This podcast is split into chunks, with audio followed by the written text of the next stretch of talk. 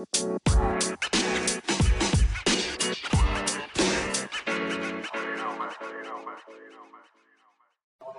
दोस्तों, और सुनाओ, आप सब कैसे हैं? आशा करता हूँ आप सब ठीक होंगे।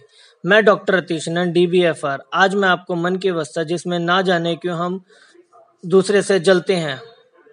मेरे पास एक नवयुवती आई। उनका कहना था कि मेरी सास मेरे से बहुत झगड़ती है। मुझे मारती भी कभी कभी है। पता नहीं क्यों मैंने अपने पति को बताया तो वह कहते हैं, मेरी माँ है। मैं उनका कोई नहीं कोई कमी नहीं है। पता नहीं, तुमसे ही लड़ते हैं।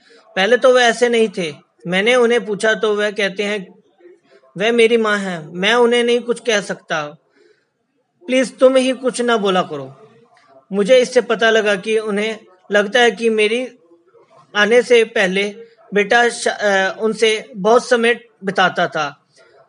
और शादी के बाद वह उनसे समय नहीं बिता पा रहा।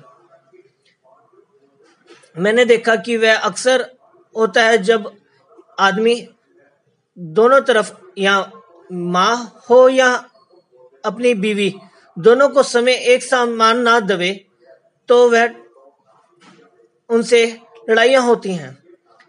उन्हें दवाई दी और वह, अब वह अपने बहू को बहू ना समझकर बेटी समझकर प्यार करते हैं। अगर आपके पास कोई ऐसी प्रॉब्लम है तो मेरे से फ़ोन पर बात करें। मैं आपकी प्रॉब्लम ठीक करने में आपकी मदद करूँगा। धन्यवाद।